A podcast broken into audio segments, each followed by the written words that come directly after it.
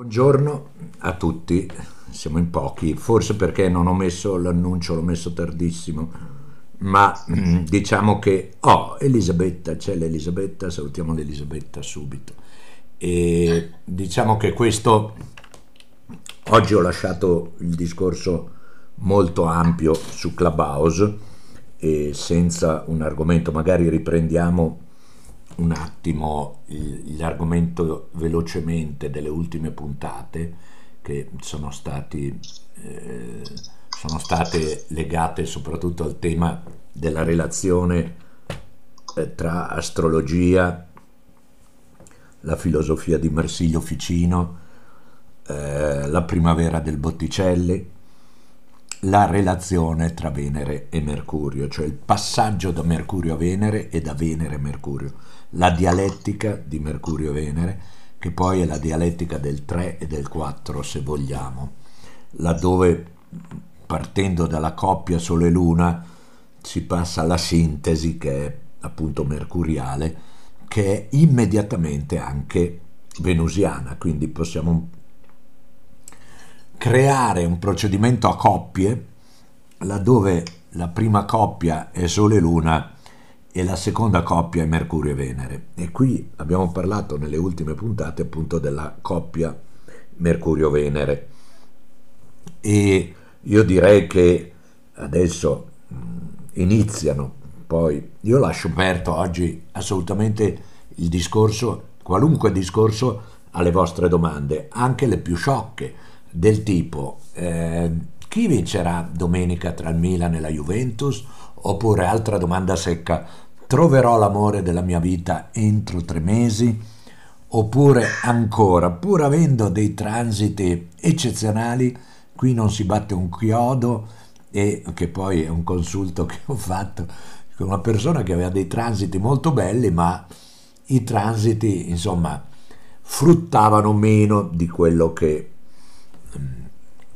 Io lascerei invece i discorsi, adesso vedremo anche per ragioni di tempo se si proseguiranno questi appuntamenti su Clubhouse, perché inizia la mia scuola di astrologia, che si suddivide in tre grandi filoni, e qui ci sono alcuni allievi nonché anche scrittori di minima astrologica, ad esempio la grande Elisabetta, che potete vedere perché lei gira così anche in Galleria Corso Vittorio Emanuele a Milano, gira in bikini, ed essendo un po' nordica, perché proprio sta a nord di Milano, là dove già non è più Italia, vale a dire la Brianza, ed essendo già oltre i confini italiani, lei non soffre, come vedete, il freddo minimamente, e quindi ecco, quindi Elisabetta, io direi che lascio pure la parola a te oggi. Io direi che forse questo potrebbe anche essere, visto che si apre la scuola di astrologia, potrebbe anche essere uno degli ultimi incontri su Clubhouse, dove abbiamo fatto dei racconti molto belli, e quello della coppia Sole-Luna / Mercurio-Venere secondo me era il più bello, perché appunto è originale, è nuovo, e però come tutte le cose originali e nuove deve reggere al confronto con un sistema simbolico, cioè non deve tradire il linguaggio e il sistema linguistico. Cioè io posso scrivere tutte le poesie che voglio, ma un minimo di rispetto per la sintassi ci deve essere, insomma. Ma Dada ha anche creato una poesia che proprio si poneva proprio come limite l'attacco frontale al sistema linguistico, che addirittura noi abbiamo portato nell'oroscopo, perché mi ricordo un oroscopo che ho scritto penso nel 2007 o 2008 su Repubblica, che era tutto un oroscopo dedicato a Dada, e Scorpione era così: Scorpione, Gnek, Metek, Gulek, meteserisitec, amfeterisitec, gne gulec metec, amfeterisitec, metec gulec, metec gulec, amfeterisitec metec, gnec metec gulec meteserisitec, amfeterisitec gulec gulec. Questo era l'oroscopo dello Scorpione e si poteva andare avanti a piacere, ed era un po' il linguaggio dada, che sarà in una maniera molto educata nel 17 traduceva ad esempio nella famosa haiku, che adesso qualche anno fa andavano di moda gli haiku. Zara lo aveva tradotto così: bello, bello, bello come l'incontro fortuito in una sala operatoria di una macchina da cucire ed un ombrello, che è una poesia, come dire, sublime, fantastica, meravigliosa, direi proprio sublime, no? E che difficilmente viene capita insomma dalle persone normali che hanno tutte le rotelle al loro posto. In realtà, se voi provate a entrare in una sala operatoria e vedete che magari c'è anche il paziente sotto i riflettori lì sdraiato, già gli hanno fatto la punturona che lo manda nel sublime, e all'improvviso chiunque, che non sappiamo chi è questo osservatore, potrebbe essere un infermiere, potrebbe essere lo stesso anestesista, potrebbe essere il chirurgo che opera, all'improvviso trova in questa sala operatoria un accostamento, un ombrello vicino a una macchina da cucire. Ecco, questo è dada, cioè il sorprendente, il meraviglioso, quello che ci spiazza all'improvviso da qualsiasi nostro punto di riferimento, e quindi ci mette in uno spazio-tempo che è inimmaginabile, che non avevamo immaginato, che non avevamo previsto. Noi viviamo nella previsione, ecco anche la relazione con l'astrologico, noi viviamo nella previsione e vogliamo a tutti i costi prevedere sempre chissà che cosa, laddove poi abbiamo dimostrato più volte, e basta studiare un po' l'astrologia, che capiamo che le previsioni sono tutte sbagliate. Non è che sbagliano solo gli scienziati, cioè abbiamo visto virologi, infettivologi sbagliare tutte le previsioni, e perché anche gli astrologi non solo possono sbagliare la previsione, ma addirittura devono sbagliare la previsione, perché un'astrologia è valida se sbaglia le previsioni. Se io oggi parlavo con una persona che sta a Parigi, no? Quindi facevo tutte queste collegamenti francesi. Se io sono l'allenatore del Metz e devo giocare col Paris Saint-Germain e l'astrologo mi dice che perderò 5-0, mi spiegate voi qual è l'utilità dell'astrologia? L'astrologia sarà utile se io sbaglio la previsione, se io faccio sì che l'astrologo, ma soprattutto che l'astrologo faccia in modo di sbagliare la sua previsione. Quindi, a fronte di transiti orrendi del Metz che fanno sì che perda Parigi 5-0, il compito dell'astrologia è fare in modo che non perda 5-0. Questo è una banalità di base, una banalità sciocca che dovrebbe essere accettata da tutti, invece ogni volta che la dico sgranano gli occhi. Invece proprio così, il compito dell'astrologia non è prevedere, ma è, che non serve a niente, ma sbagliare la previsione. Questo è il compito dell'astrologia, tanto per fare appunto un'astrologia più dada, cioè che risveglia, che è poi anche l'astrologia che abbiamo fatto nel libro che uscirà tra pochissimo, che si intitola Mercurio, la mens rinascimentale, che è la mens della sorpresa, della luce, dello spiazzamento, quindi della gioia, della leggerezza e della felicità. Per cui oggi io direi, se avete, a parte gli allievi, no? Perché adesso partirà la scuola divisa in 3 grandi tronconi, cioè il primo anno, dove ancora c'è posto, il secondo anno, che siamo pressoché pieni, e il primo anno si dedica proprio all'astrologia. Cos'è l'astrologia? Questo è il lavoro del primo anno, no? E quindi capire cosa significa un tema natale, capire soprattutto come si interpreta e quindi entrare dentro nell'essenza del tema natale. E una volta che noi siamo nell'essenza del tema natale, siamo nell'essenza di un meccanismo caratteriale, cioè siamo il disegno astrologico non fa che ripetere il percorso sinaptico che Freud chiamava Wiederholungswang, cioè coazione a ripetere, il meccanismo di ripetizione, e che appunto dovrebbe essere compito dell'astrologia sciogliere. Da un altro punto di vista questo Wiederholungswang, questo coazione a ripetere che è il tema natale, da un altro punto di vista potremmo dire che è il tempo. Il tempo con la T maiuscola, il tempo con la T minuscola, cioè il tempo a cui siamo abituati, cioè è il disegno di un tempo che ci caratterizza. Questa è l'astrologia, caratterizzare, stampare. L'astrologia ci stampa, ci segna, è un segno che ci segna e quello che ci segna, lo diceva anche Tolomeo, prima di tutto è l'ambiente, poi è l'educazione, l'ambiente dei genitori, della famiglia e l'educazione, questo lo diceva già Tolomeo nel 150 d.C., ma poi anche il tempo, con la T maiuscola è il tempo assoluto che poi nell'individualità diventa T minuscola, il tempo individuale.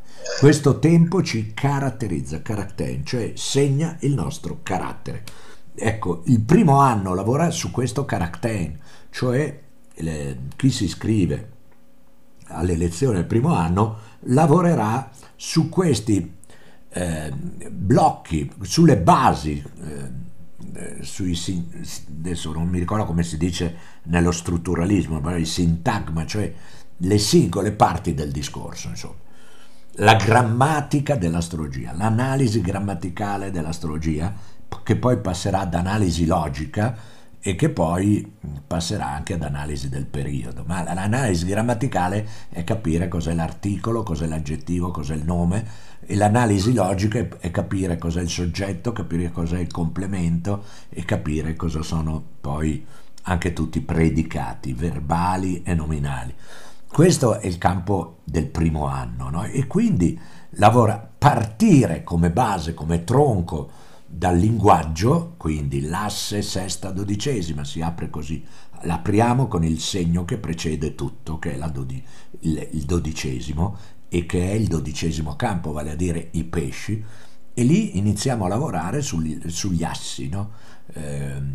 Perché poi il linguaggio si basa sul cerchio e quindi il cerchio prevede che ogni punto abbia un opposto, e l'opposto del pesci dodicesima casa sarà la Vergine sesta. Ecco, da qui iniziamo proprio a penetrare nel linguaggio dell'astrologia, dell'astrologico, per 12 seminari. Questo è il campo del primo anno. Il campo del secondo è più complesso, più difficile, perché riguarda poi appunto questo tema del futuro, cioè il fatto che il tempo, cambiando continuamente, crea i disegni del tempo, creano continuamente delle nuove relazioni con il nostro tempo personale. Quindi la relazione tra il tempo assoluto che scorre e il tempo individuale genera poi la possibilità dilatata dalla follia astrologica di prevedere. In realtà chi prevede deve sempre tener conto che lavoriamo con dei simboli, e i simboli sono vivi, e quindi la vita del tempo è una vita vera, viva, e quindi non si può mai identificare per il fatto che non c'è mai stato un tempo simile a un altro. E questo tempo in cui stiamo parlando e ascoltando non c'è mai stato prima di adesso. Ecco perché gli astrologi viaggiano nel buio, perché non sanno niente, perché mai c'è stato un tempo simile a questo. E quindi, fatta questa premessa, il secondo anno lavorerà sulla cosiddetta astrologia previsionale, cioè i transiti, i famosi transiti dei pianeti lenti, ma soprattutto all'inizio come si disegna uno schema dei transiti, e transiti, e poi pianeti lenti, pianeti veloci, le rivoluzioni solari, le progressioni di rivoluzione, le rivoluzioni lunari, eccetera, eccetera, a seconda di come gli allievi seguono e di come fanno i compiti, perché ad esempio quest'anno insomma delle parti non sono state fatte, ci sono degli anni in cui arriviamo molto avanti, delle parti in cui si prosegue più a un ritmo più lento. Quindi questo sarà lo schema del secondo anno. In realtà questo è uno schema che chiunque che ha studiato, c'è gente che ha studiato, la conosco perché ha studiato con me, c'è gente che ha studiato con me un anno, 6 mesi, e fa la scuola d'astrologia. Allora, quindi le scuole le può fare chiunque, no? Ma in realtà anche il carrozziere mio che c'è a Fiorenzuola d'Arda ha aperto una scuola d'astrologia per tergicristalli e parafanghi, e è molto seguita dai parafanghi e dai tergicristalli, quindi si può anche fare l'astrologia senza sapere l'astrologia, insegnare l'astrologia senza sapere l'astrologia.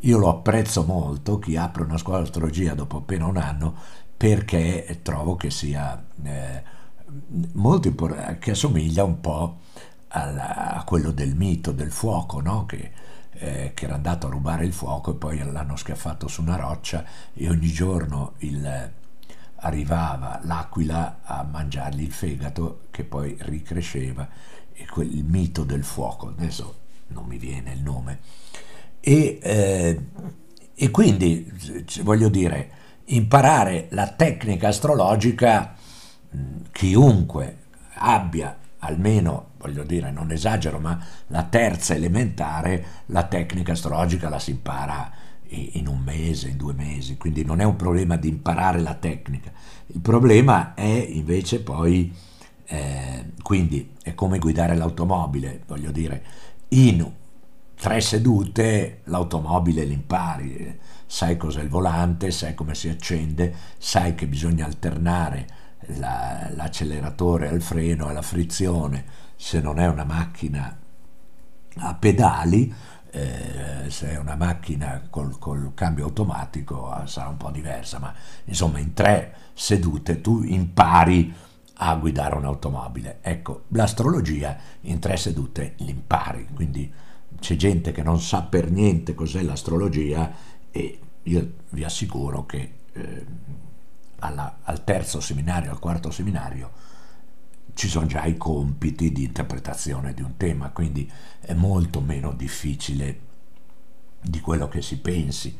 Addirittura tanti anni fa, tipo una trentina di anni fa, 25 anni fa, quando ero molto duro, cattivo, proprio cattivo nel senso captivus, cioè quindi prigioniero dell'insegnamento astrologico, davo da interpretare un tema già alla prima lezione a chi non aveva mai visto e non conosceva neanche i simbolini Venere-Marte. Mi ricordo che ho rifatto questo gag l'anno scorso, 2 o 3 anni fa, con uno che era alla prima lezione, e lui si è messo a interpretare un tema natale senza neanche conoscere cosa volevano dire i simboli.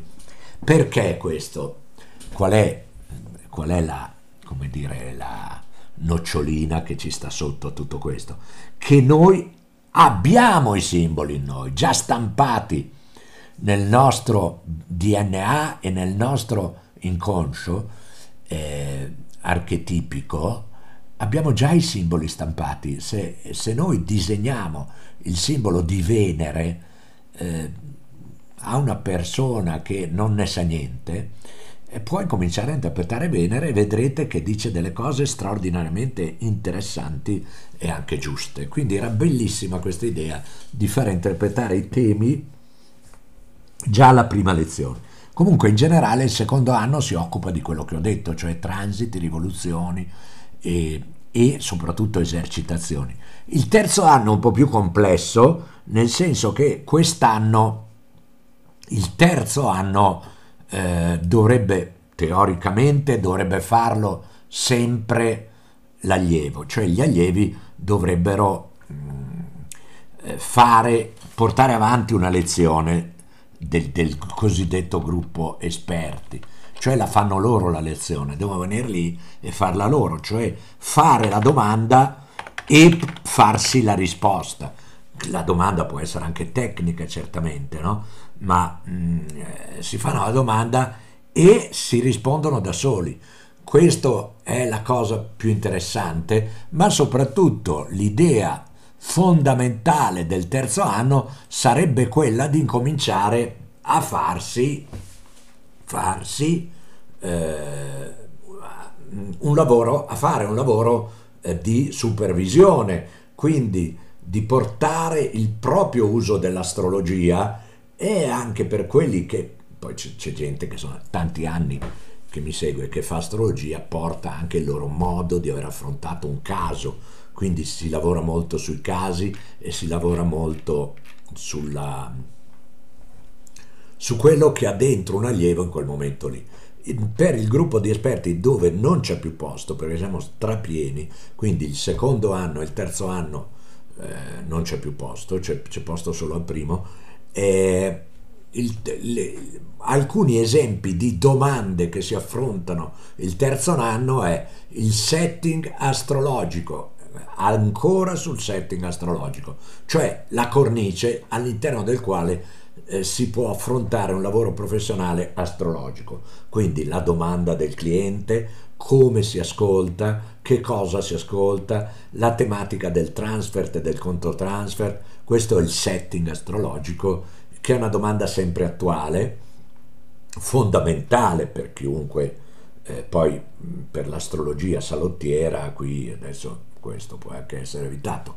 Un altro tema è quello scrivere e sciogliere il transito negativo come autobiografia, quindi la scrittura. Ad esempio ho trovato che è molto bello, molto utile, anche se è una cosa che va molto seguita con attenzione, quindi l'astrologo fa bene a seguirla, e comunque il ritorno al discorso con il proprio papà, la propria mamma, specialmente se sono mancati.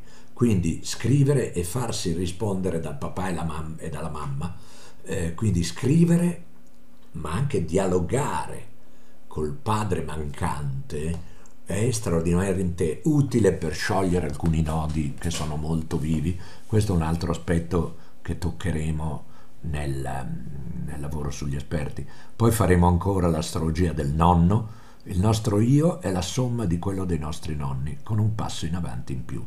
Poi faremo i transiti come risarcimento, cioè il risarcimento di dolori. Questo, cioè il tema natale è un grande dolore, l'io è sempre sofferente, anche quando nasce fortunato. È curioso vedere come siano le persone più ricche, più fortunate a lamentarsi di più, cioè proprio a perdersi, a farsi del male, a non conoscersi, a non capire che hanno tutte le fortune del mondo, mentre ci sono persone che hanno avuto una vita molto dura e che hanno tuttora una vita dura o che fanno molta fatica, che invece sono quelle che raggiungono i traguardi più straordinari, anche nel campo della scienza. Faccio sempre l'esempio di Newton, ad esempio. Poi un altro argomento è la ferita dell'anima nelle relazioni Sole-Luna, un altro è incidenti e disastri e malattie con i transiti positivi, luoghi comuni astrologici riguardo alla sessualità, più segni in una stessa casa e varie domande anche astrologiche, insomma qui ce n'è di tutto. Oppure in relazione al lavoro che abbiamo fatto, le 2 o 3 lezioni che abbiamo fatto qui, le mele d'oro di Mercurio. Cosa sono le mele d'oro di Mercurio e cosa si intende per mens rinascimentale? Ecco, però soprattutto le lezioni degli esperti ruoteranno intorno a quello che portano gli studiosi e gli allievi, insomma. Faranno loro la domanda e possibilmente si risponderanno anche loro alla loro stessa domanda. Questo tanto per, come dire, circoscrivere il campo di questa scuola che parte, che ripeto, ha posti solo per il primo anno ormai. Detto questo, io lascio la parola alla dottoressa Elisabetta G. Non punto G, Elisabetta punto G sarebbe un'altra cosa, sarebbe una variazione, come si dice adesso, sessista, che io invece leggo sessuofobica.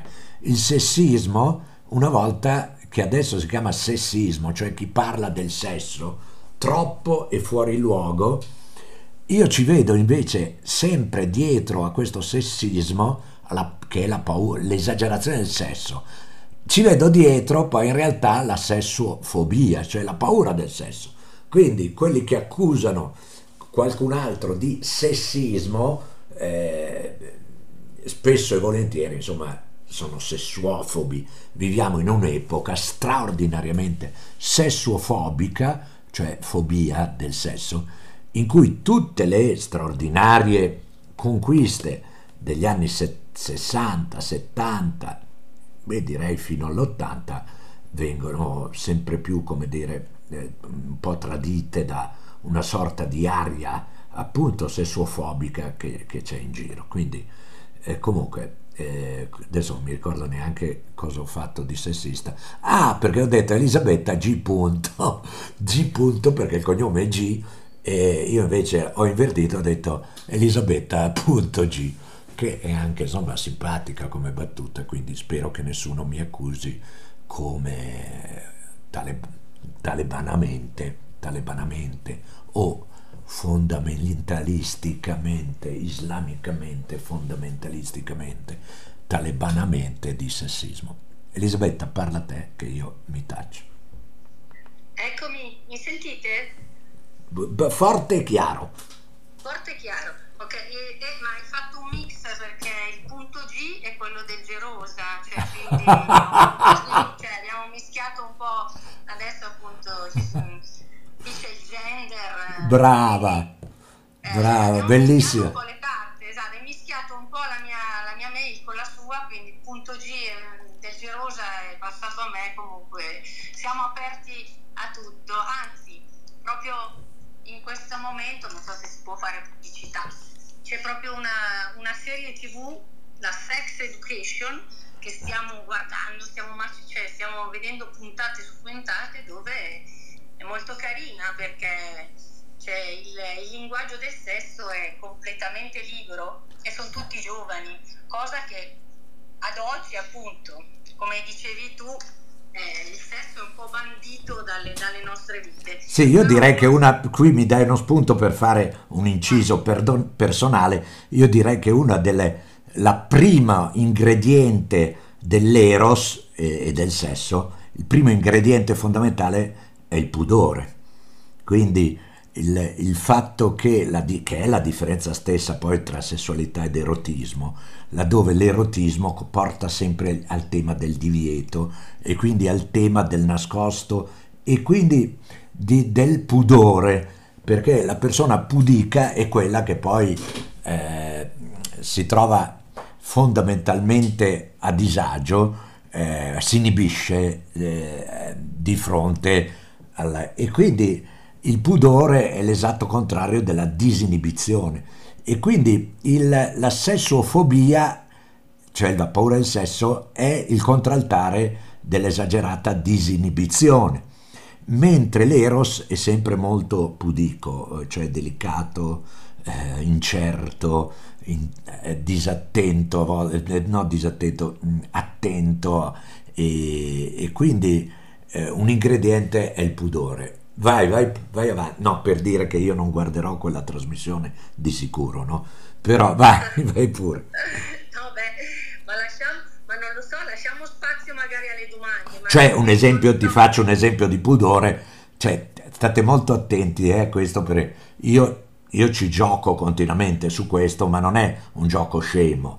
Ecco, questo tanto per spiegare il meccanismo, no? Stavo per dire che una delle persone più pudiche che ho conosciuto è stata la grandissima Linda Lovelace, che è detta anche Laccio d'amore, amica di Andy Warhol, che è stata una delle più grandi pornostar americane, che trovavo effettivamente nel mio studio. Sono venute alcune mistress, 2 o 3 spogliarelliste, un paio di pornostar, le ho sempre trovate molto pudiche e sensibili e straordinariamente affettive, e direi le persone più composte.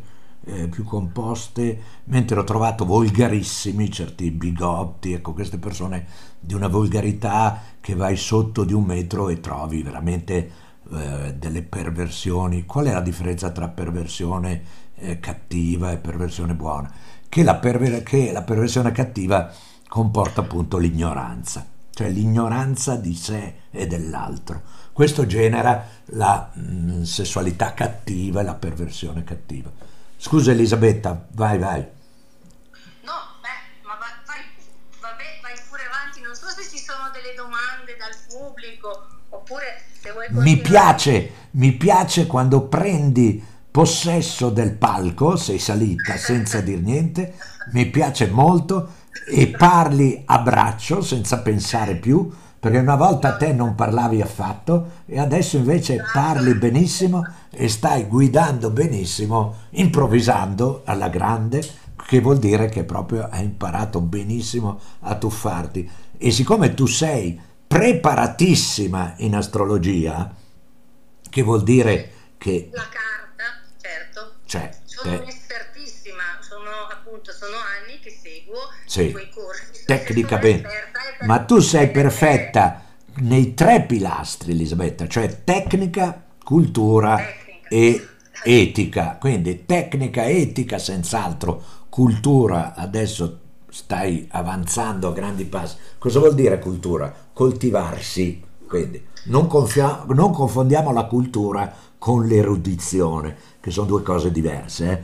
L'erudito, io ho conosciuto delle persone eruditissime, c'è uno che ha scritto volumi sul Rinascimento, sulla luce, sulla illuminazione, ed è un buzzurro, un troglodita, proprio nel cuore e nell'animo. Quindi l'erudizione non è cultura, l'erudito è una cosa, la persona colta è la persona che autenticamente sia coltivata. Quindi te, secondo me, Elisabetta, sei anche colta, oltre che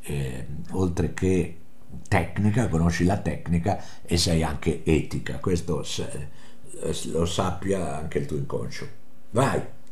Perfetto, vabbè, non lo so, per tutto il pubblico, vabbè, visto che stiamo parlando di astrologia, colta, penso che il significato che vuoi dare è aggiungere all'astrologia, cioè mettere nell'astrologia anche altre materie che servono. No, quella è l'erudizione. No, cultura vuol dire coltivarsi. Cioè Elisabetta, è una condizione sine qua non. Tu non puoi fare astrologia senza fare un lavoro su di te, senza lavorare, senza essere colto, quindi coltivato. Ecco, in questo senso, no? No, quello invece è più un discorso politico, cioè quello a cui intendevi tu, discorso politico per cui l'astrologia è relegata nella stanzetta delle serve, cioè non viene riconosciuta. Cioè mi ha scritto una persona l'altro giorno, non mi ricordo chi è, dunque era una persona, sì, che ha sentito l'ultima lezione e diceva: ma perché tu non insegni questo all'università? La relazione tra astrologia, Marsilio Ficino, astrologia proprio concreta, Marsilio Ficino, il simbolismo e appunto la relazione Mercurio-Venere. Perché? Perché noi siamo sbattuti fuori da 400 anni da tutte le università, a parte le università più sveglie, tipo la Sorbona, no, ha fatto corsi di astrologia. A Los Angeles mi ha scritto cioè ho avuto una cliente di Los Angeles che gli ho chiesto, una ragazzina, gli ho detto: scusa, ma che cosa fai tu? Cosa studi? E lei mi ha detto: no, faccio università, faccio astrologia. Fantastico, fantastico. Un'altra oggi da Parigi, e gli ho detto sì, che effettivamente se eravamo in Francia, i miei libri, che devo fare una fatica per pubblicarli perché non c'è un editore che capisca un cavolo di niente, e quindi sono tutti prezzolati, non parlo poi degli agenti letterari che sono una categoria, per cui pubblicare un libro serio di astrologia, la mens rinascimentale ce la siamo dovuta pubblicare da noi, oppure la Venere plutonica, perché un libro intelligente di astrologia c'è stato solo Alberto Rollo della Feltrinelli, che ha pubblicato Urano e la cerimonia del tè, e che va a suo merito storico quella cosa di aver pubblicato un libro come Urano la cerimonia del tè, che non avrebbe pubblicato nessun altro editore. Quindi adesso in Italia l'astrologia tu puoi pubblicare un libro di astrologia solo se fai una stupidaggine, cioè io ho proposto a me stesso, no, ma io venderei 100.000 copie, insomma, il libro Astrologia del cazzo. Astrologia del cazzo con tutti i piselli, le forme dei piselli, e come diceva la Morpurgo, Pisello Azzurrognolo in un suo passaggio su Marte al trigono di Nettuno, ecco quel libro lì secondo me venderebbe un 20.000 copie, le venderebbe.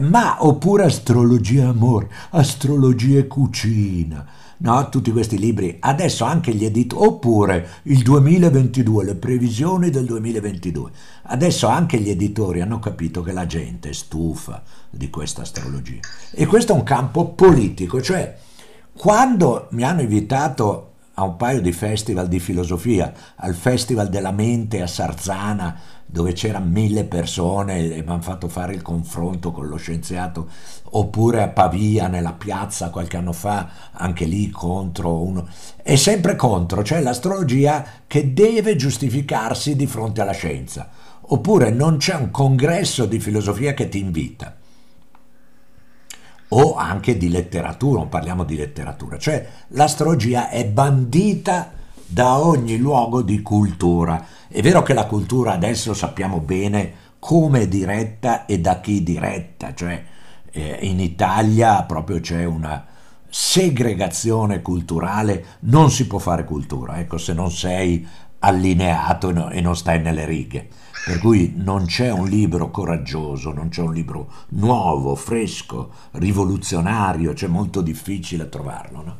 Perché? Perché gli editori, quelli importanti, insomma, hanno come meta la stessa meta che ha la scienza, cioè il profitto, il business. Quindi il vero cuore, come diceva Hillman, di questa società è il business, per cui non c'è spazio per la cultura.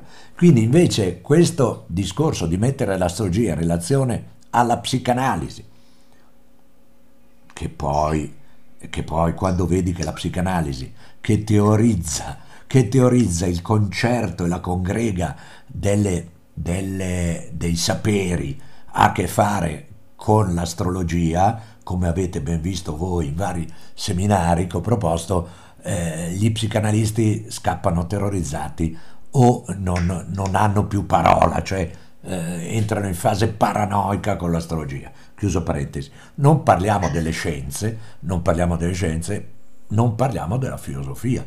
Ecco, invece quello che stiamo facendo noi è proprio questa guerra, anche politica, una guerra politica, di riportare la filosofia, l'analisi del profondo astrologica, quindi la filosofia astrologica, l'analisi del profondo astrologica, la stessa scienza astrologica, perché c'è una relazione tra scienza avanzata che sta studiando il tempo, la scienza delle particelle, e il tema del tempo in astrologia, che aspetto qualcuno, perché anche qui, come sapete ben voi, abbiamo avuto 4, 5, 6 fisici nucleari, fisici teorici, insegnante di universitaria di genetica, ma non ci hanno cavato un ragno dal buco ancora. Ecco, quindi questo tema che l'astrologia dovrebbe essere invitata al tavolo delle scienze, insieme alla filosofia, alla psicanalisi, alla psicologia e alla stessa, direi, fisica teorica, perché no? Perché no? Perché la fisica si occupa del tempo e l'astrologia sono 6.000 anni che si occupa del tempo. Chiusa parentesi, ci sarà uno straccio di università nell'Oregon che dà come tesi la relazione del tempo nella fisica teorica e tra tempo della fisica e tempo dell'astrologia. Sarebbe un argomento straordinariamente interessante, ma anche molto difficile.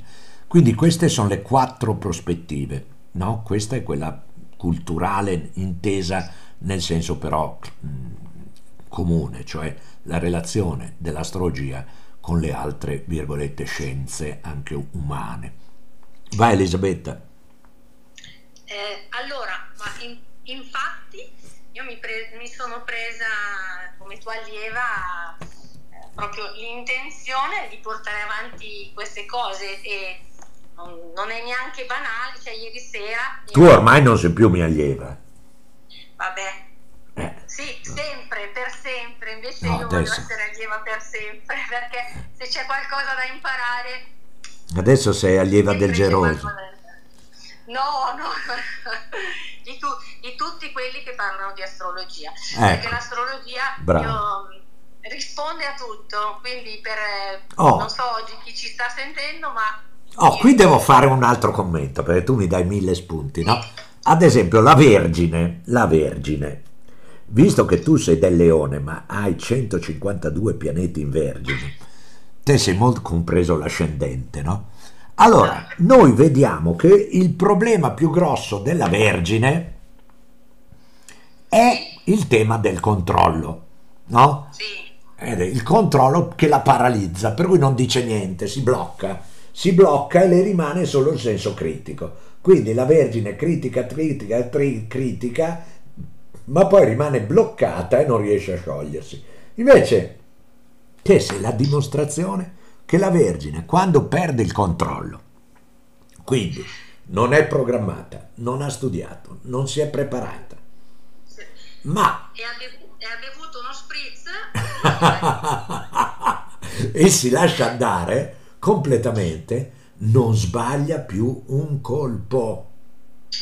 Vai Elisabetta. Infatti, appunto, proprio voglio consigliare a quelli che hanno i pianeti in Vergine, che sono dell'Esco, uno spritz, esatto. Ieri dopo uno spritz sono riuscita a dire che appunto l'astrologia è sì una scienza, la scienza del tempo, e sono stati tutti ad ascoltarmi. Ma dai! Perché ho preso una persona campione e ho fatto l'analisi del profondo, e oggi il messaggino è arrivato, ho detto ma molto interessante. Ma dov'eri?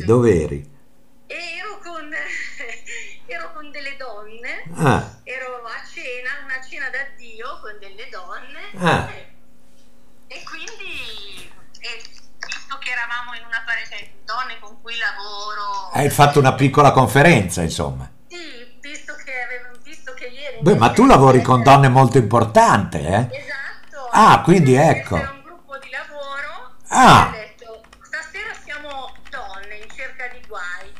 E quindi niente, io ho potuto esprimere questa... Ma dai, ma c'erano anche le due che conosco io. Sì, il mio argomento preferito, infatti siccome ero collegata, per fortuna al tavolo c'era anche, diciamo, un complice, perché altrimenti ero l'unica che parlava appunto di analisi del profondo, della scienza del tempo e delle equazioni a ripetere, e mi guardavano un po' stupite. Per fortuna c'era la complice che diceva è vero, ha ragione, quello che dice è vero, ha avuto la possibilità. Hai avuto questa accortezza strategica, quindi di mettere... Esatto. Beh, brava comunque, brava Elisabetta, perché è molto bene, molto bene.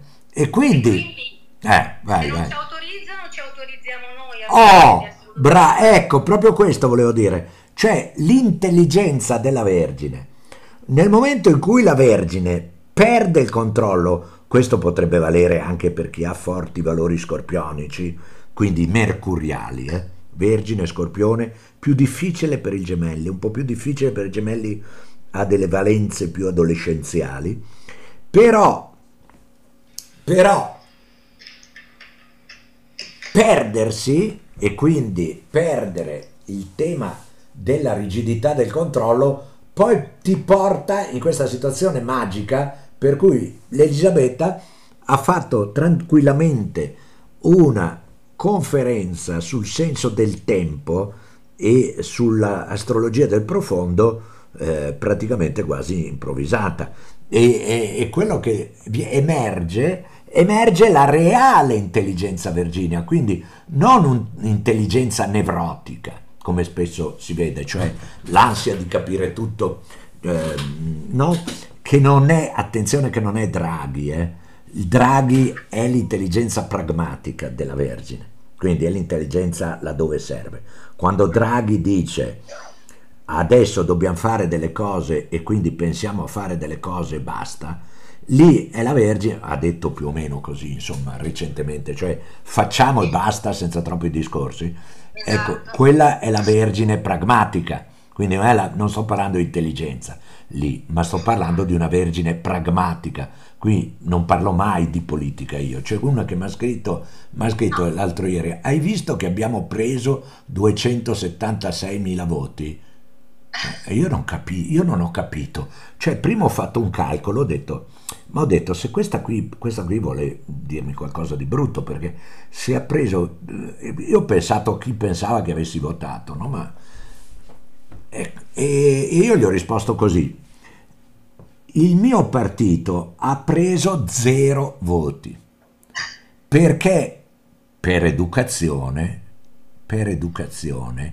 io non mi sono neanche votato, cioè io non l'ho votato il mio partito, ha preso 0 voti, il mio partito ha preso 0 voti perché non mi sono votato neanche io, cioè figuriamoci se io vado a votare un... Poi ho pensato, ma non so chi sarà questo qui che ha preso 276.000 voti, ho pensato a Salvini, alla Meloni, non capivo, perché mi sembravano pochi 270. Poi mi ha scritto, e allora gli ho riscritto, mi ha scritto, ma scusa, dopo 3 giorni, scusa, gli ho detto, ma non ho capito quella tua battuta, non pensavo fosse una battuta, non so, e mi ha risposto, no, Sala, cioè c'era scritto, abbiamo preso 200, io e lei, come se fossimo io e lei, che abbiamo preso insieme, passeggiando lungo il mare, non so, di Cannes, c'erano tutti nell'ombra, tutti i voyeur che ci davano 276.000 voti, ma io e te abbiamo preso. Io lì per lì non capivo, no? Ho detto questa, non so,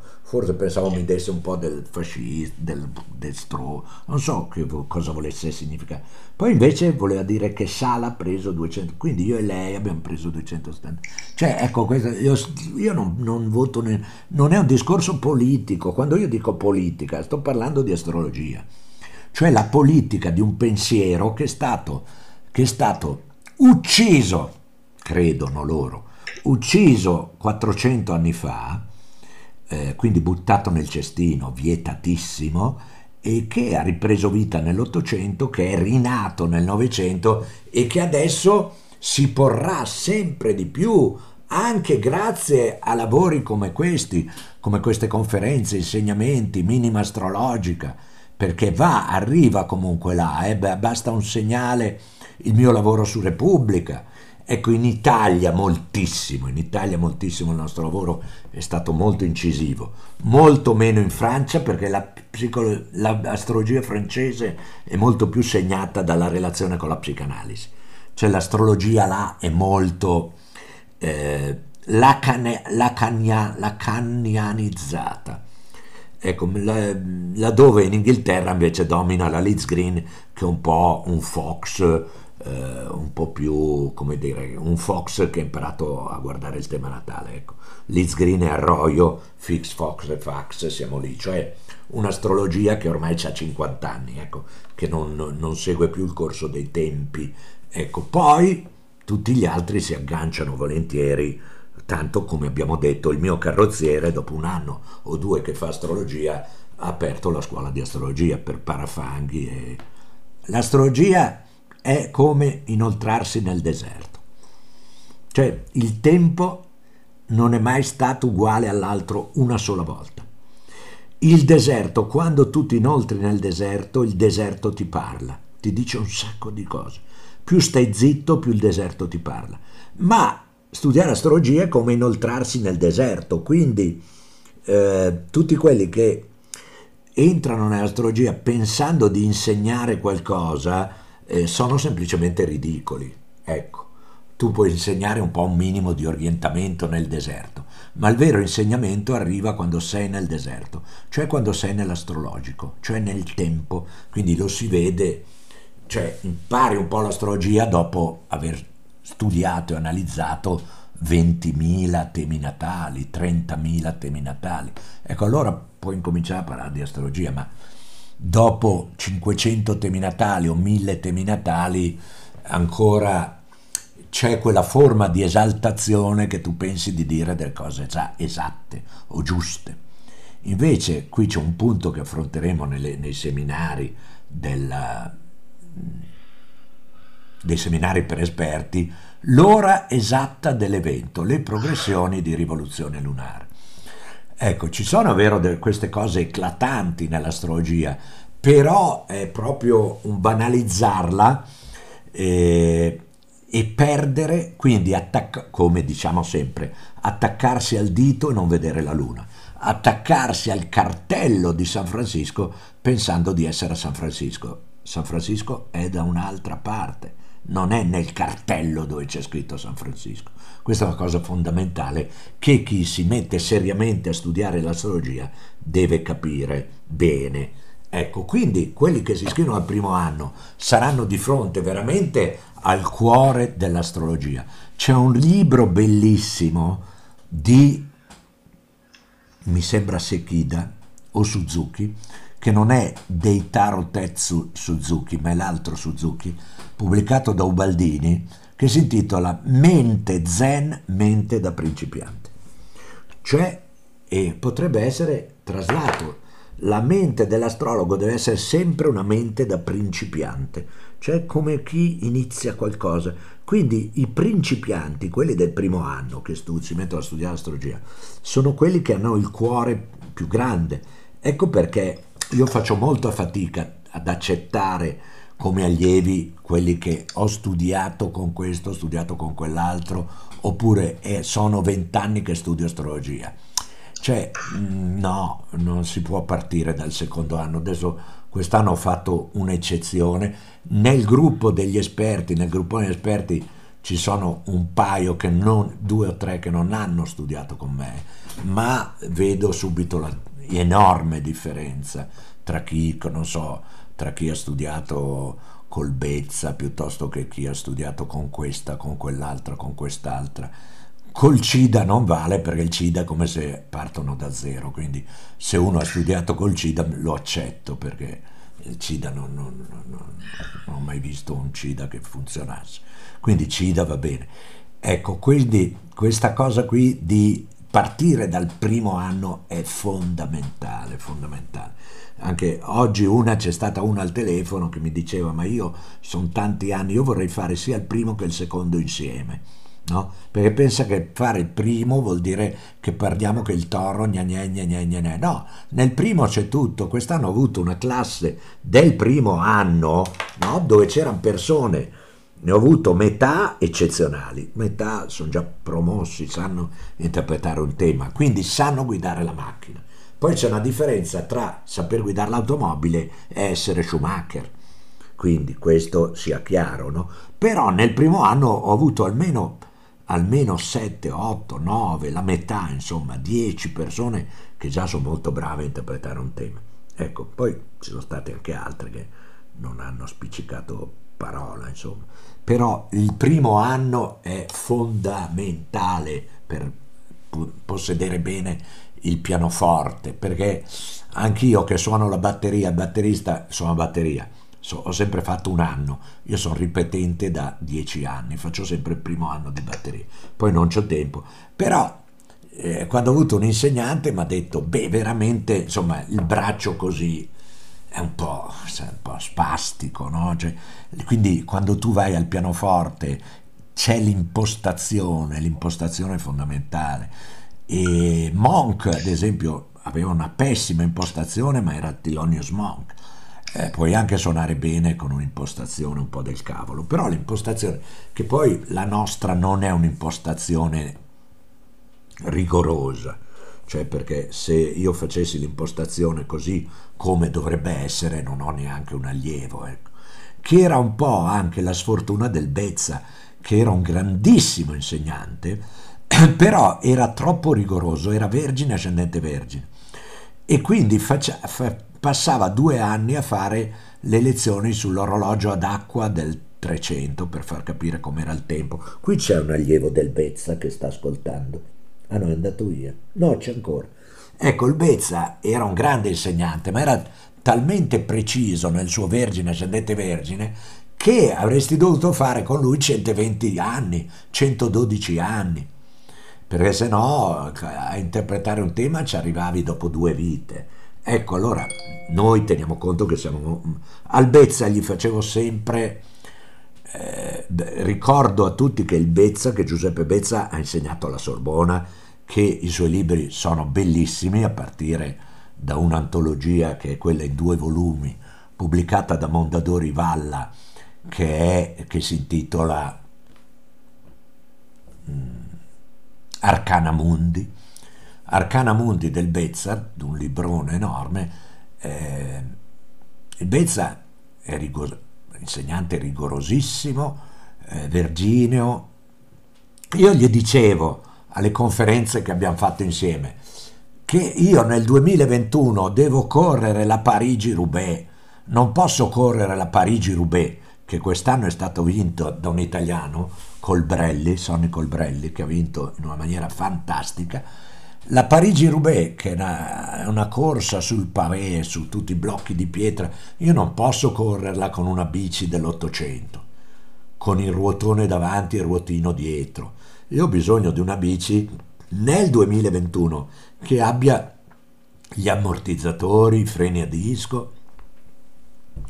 E qui la differenza tra me e il Bezza, cioè il Bezza era un rigoroso che però scivolava completamente fuori dal tempo, senza avere il senso del tempo attuale, cioè non puoi annullare culturalmente un secolo di Freud, di Jung e di tutta la storia dell'arte, cioè, quindi poi con la filosofia del Bezza io penso tuttora che chi prende le cose alla lettera si trova poi lo spirito sui denti.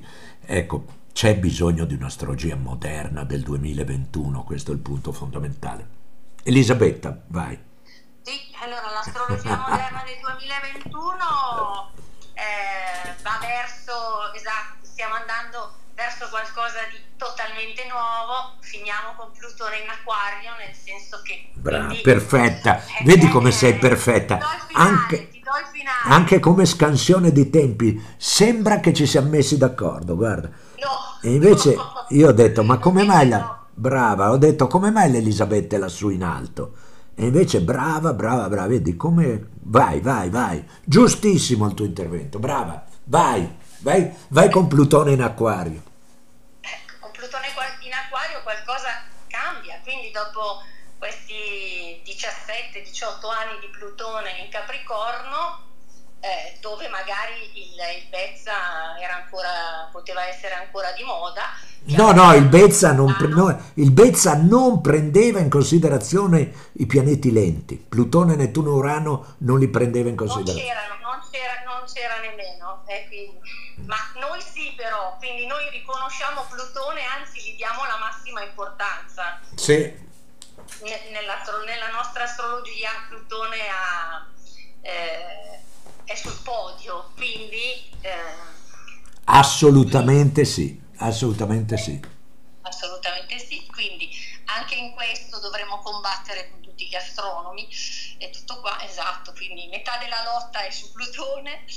Eh sì, però... perché loro l'hanno escluso addirittura, perché hanno paura del significato eversivo, ribelle, rivoluzionario, erotico di Plutone. E quindi questo Plutone che abbatte i confini del superio terrorizza gli astronomi che notoriamente, adesso stavo per dire una espressione un po' volgarotta, ma sono un po' come dei voyeur che guardano le stelle ma non sentono che le stelle stanno guardando loro, e soprattutto che le stelle stanno parlando a loro. Quindi guardano e soprattutto guardano e non vedono che le stelle guardano loro. Guardano e non vedono che le stelle parlano loro. Guardano e non si accorgono che le stelle stanno facendo l'amore con loro. Vai Elisabetta. Sì, e anche guardano, non si accorgono che l'umano guarda le stelle. Esatto. Brava, l'umano guarda le stelle, e potendone raccogliere il discorso del tempo, che è il discorso sulla vita. Perfetto. Elisabetta, sentiamo se c'è qualcuno che vuol salire sul palco e fare domande, perché noi poi che facciamo così gli intellettuali e ci eleviamo, no? Sembra, chissà, una stamattina mi ha chiamato e mi ha detto: maestro, vorrei iscrivermi, ma maestro di che? Cioè, maestro, poi quando mi conoscono mi sputano in un occhio, dicono: ah, questo sarebbe il maestro. E certo, quindi maestro di che? Timeo Danaos et dona ferentes, cioè ho paura dei greci, specialmente se mi portano i doni, quando mi portano i doni, e tutti quelli che portano i doni.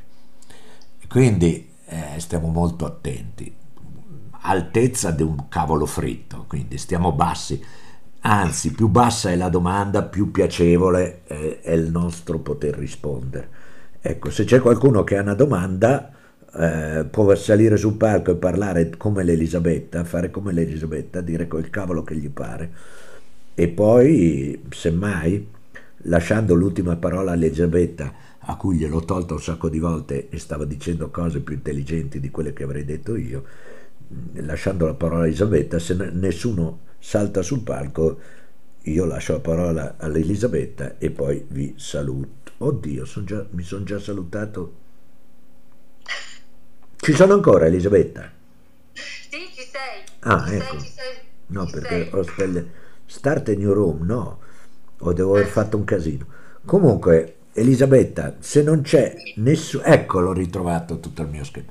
Se non c'è nessuno, io penso, ripeto, ci salutiamo. Penso che con questo appuntamento con Clubhouse io direi che si chiude qui. Ho visto questo mezzo Clubhouse, che quindi ho conosciuto anche delle belle persone, però mi sembra che la mia esperienza con Clubhouse almeno per il momento si possa chiudere qua, e poi vedremo, ecco, e arrivederci quindi a quelli che saranno le, perché alcuni di voi li abbiamo a lezione, quindi se non c'è nessuno io vi saluto, ringrazio l'Elisabetta per tutta la sua grande qualità improvvisativa, e quindi la Vergine assolutamente si è sbloccata e adesso viene fuori la leonessa. Vai Elisabetta, fai una chiusura come ti pare e poi ci salutiamo. Allora, vabbè, visto che è l'ultimo appuntamento, quindi puoi dare un altro appuntamento al pubblico, cioè di seguirti sulle tue pagine, di seguire il progetto Minima Astrologica. Quello sarebbe bello, che vendesse un po' di più Minima Astrologica, ma sai, io vi ho detto anche a tutti quelli di Minima Astrologica di essere un po' meno, di tirarcela un po' meno, cioè di essere un po' anche più terra-terra, ecco, quindi di imparare a essere anche un po' fox, ma non per, ma perché a volte c'è questa tendenza a voler essere troppo intellettuali, ci sgancia un po' dalla materia prima, ecco, e quindi si finisce più in una materia cerebrale che, se è sganciata dalla materia prima, perde un po' di senso. E abbiamo fatto La Venere Plutonica, che è un libro molto profondo e ricco, La Mens Rinascimentale Mercurio, sì, è un grande libro che certamente andrebbe comprato, possibilmente non in una copia ma in 5-10 copie, almeno sostenete anche la rivista. E quindi Elisabetta, vai, continua. Quindi appunto a breve sarà disponibile appunto il numero sulla mensa rinascimentale, e intanto che non è disponibile invito ad acquistare invece La Venere Plutonica, dove è illustrata proprio questa Venere in tutte le sue sfaccettature, quindi ogni donna e ogni uomo può leggerla e ricavarne qualcosa. Sì, perché Plutone c'è in tutti i nostri temi, ma in particolare la Venere è plutonica quando è in Scorpione, quando c'è un contesto fortemente scorpionico, c'è una sfumatura di Venere plutonica soprattutto nella Venere gemellare, nella Venere arietina, secondo le tre sedi di Plutone, che sono Gemelli, Esaltazione, Ariete, Scorpione, Domicili. Quindi la Venere scorpionica è una femminilità rivoluzionaria, eversiva, ribelle, intrigante, profonda, oscura, turbinosa, turbante, conturbante, erotica, nascosta, però anche prepotente, ed è ben illustrata da un grande artista che illustra la Venere plutonica, che è Helmut Newton, uno dei più grandi fotografi del Novecento, che aveva appunto la Venere in Scorpione ed era molto scorpionico.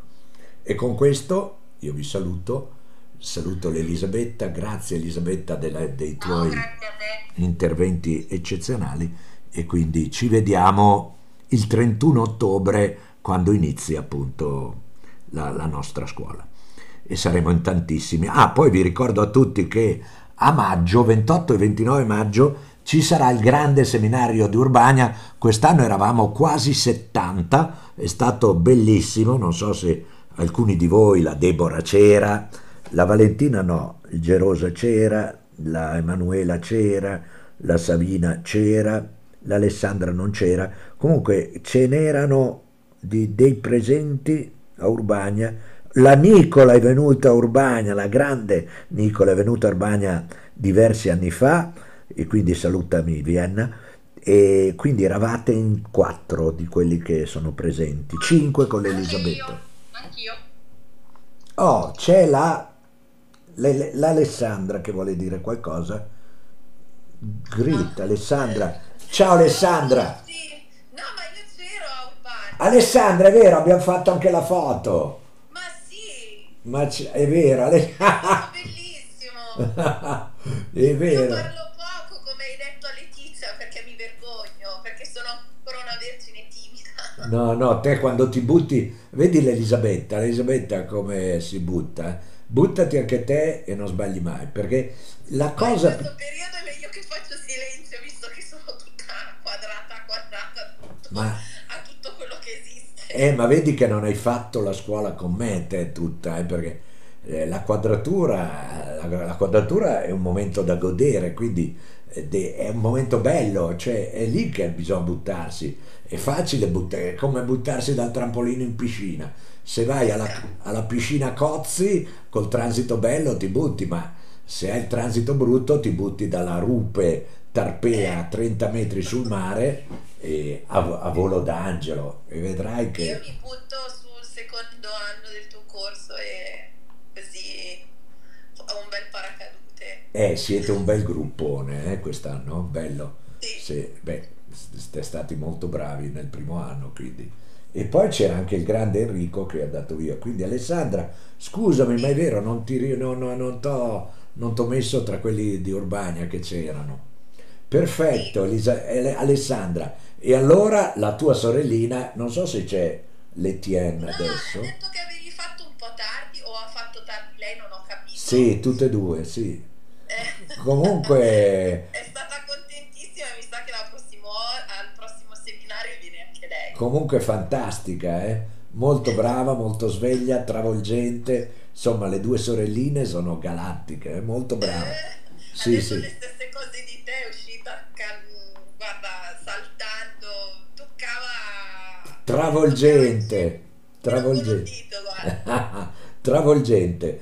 E allora Alessandra, un abbraccio grande, grande, grande. Come sta il tuo scatenato bambinetto? Camillo. Il mio Camillo è ancora un po' così, ma c'è anche astrologia per cani. E certo, ma l'abbiamo sempre fatta. È un sorellino che è nato il 29 aprile di quest'anno, e Saturno gli ha fatto quello scherzaccio allora, me lo stavano uccidendo qualche settimana fa. Chi era? Un Rottweiler, un Pitbull? No, stranamente era un Labrador. Ma dai! Sì, eccolo. Ma proprio l'ha ferito tanto.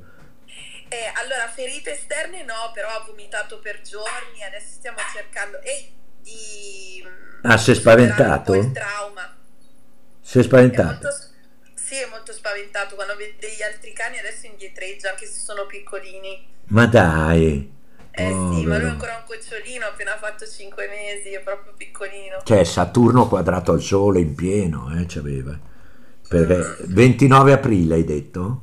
29 aprile. C'ha il Sole a 7 gradi e rotti. Esatto. Saturno è fermo tutto settembre, tutto ottobre, esatto. Tutto novembre a 7. Quindi... Rimane un po' spaventato. Sì, sì. Ma infatti è un po' così, poi dei giorni sembra bello pimpante, dei giorni un po' di tutto. Ci vorrebbe un cane simpaticissimo, bravo, che gioca con lui, gli passa tutto.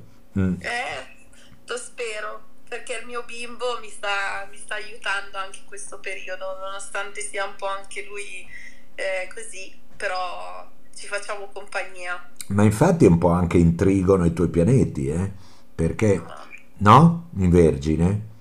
Sì, io non pensavo di provare così tanto amore per un cane, ma in questo modo esagerato, cioè, no, ti fa benissimo. Guarda, io c'ho i gatti qui, poi con la tatina è diventata una colonia di gatti, perché ogni giorno ne arriva uno nuovo, bisogna stare attenti, no? Perché si sparge la voce, c'è il giornale dei gatti e io sto scrivendo un romanzo, prima ne ho due prima di questo, quindi è il terzo romanzo che farò, che si intitolerà, no, non dico niente sotto romanzo, comunque ci saranno i gatti come protagonisti. E quindi Alessandra, un abbraccio fortissimo e ci vediamo. E quindi ciao a tutti e buon sabato, buona domenica, buoni fidanzati, e poi un giorno faremo tutti una bellissima lezione, un bel seminario in un laghetto di Vienna, ecco, in questi laghetti di Vienna, ospiti dalla Nicola a Vienna, in questi laghetti fantastici dove faremo ciclismo e astrologia. E quindi saluto la Nicola, saluto tutti, Daniela, Dani, Arianna, Claudia la conosco, che ho conosciuto a Torino, Daniela non mi ricordo chi è, faccio fatica a capirlo, la Giulia, anche la Giulia devo averla conosciuta. Daniela è una bravissima amica, la Daniela Cetti Ricetti, che è quella lì che vedo lì col disegno? Sì. Quella sotto è la Daniela. No, quella c'è sopra. Ah, è vero, Daniela Cetti Ricetti. Poi l'altra Daniela l'ho vista, ma non mi ricordo chi è. Poi saluto la Maria, saluto Tiziana, che probabilmente partirà col primo anno con noi. E poi c'è la Sabina, l'Emanuela, Marco, Valentina, la Debora. Oh, Debora, galattici i disegni della Debora. E saluto tutto, insomma. Buon sabato e buona domenica. Ah no, c'è anche qualcun altro che vuol venire, c'è uno. Ah, Daniela, ecco Daniela, eccola qua. Vieni Daniela, ti ho fatto salire. Daniela, puoi parlare, penso. Ciao Marco, grazie, è sempre interessante ascoltarti, come sempre. Daniela, allora, dunque, io penso che per te c'è un posto negli esperti, perché volevi esserci. Sì, grazie, mi ha scritto Patrizia. Ah, beh, ecco, va bene. Sì. E allora un abbraccio, e scusate se l'ho fatta un po' troppo lunga. Qui c'è qualcun altro e vi saluto a tutti. Ciao.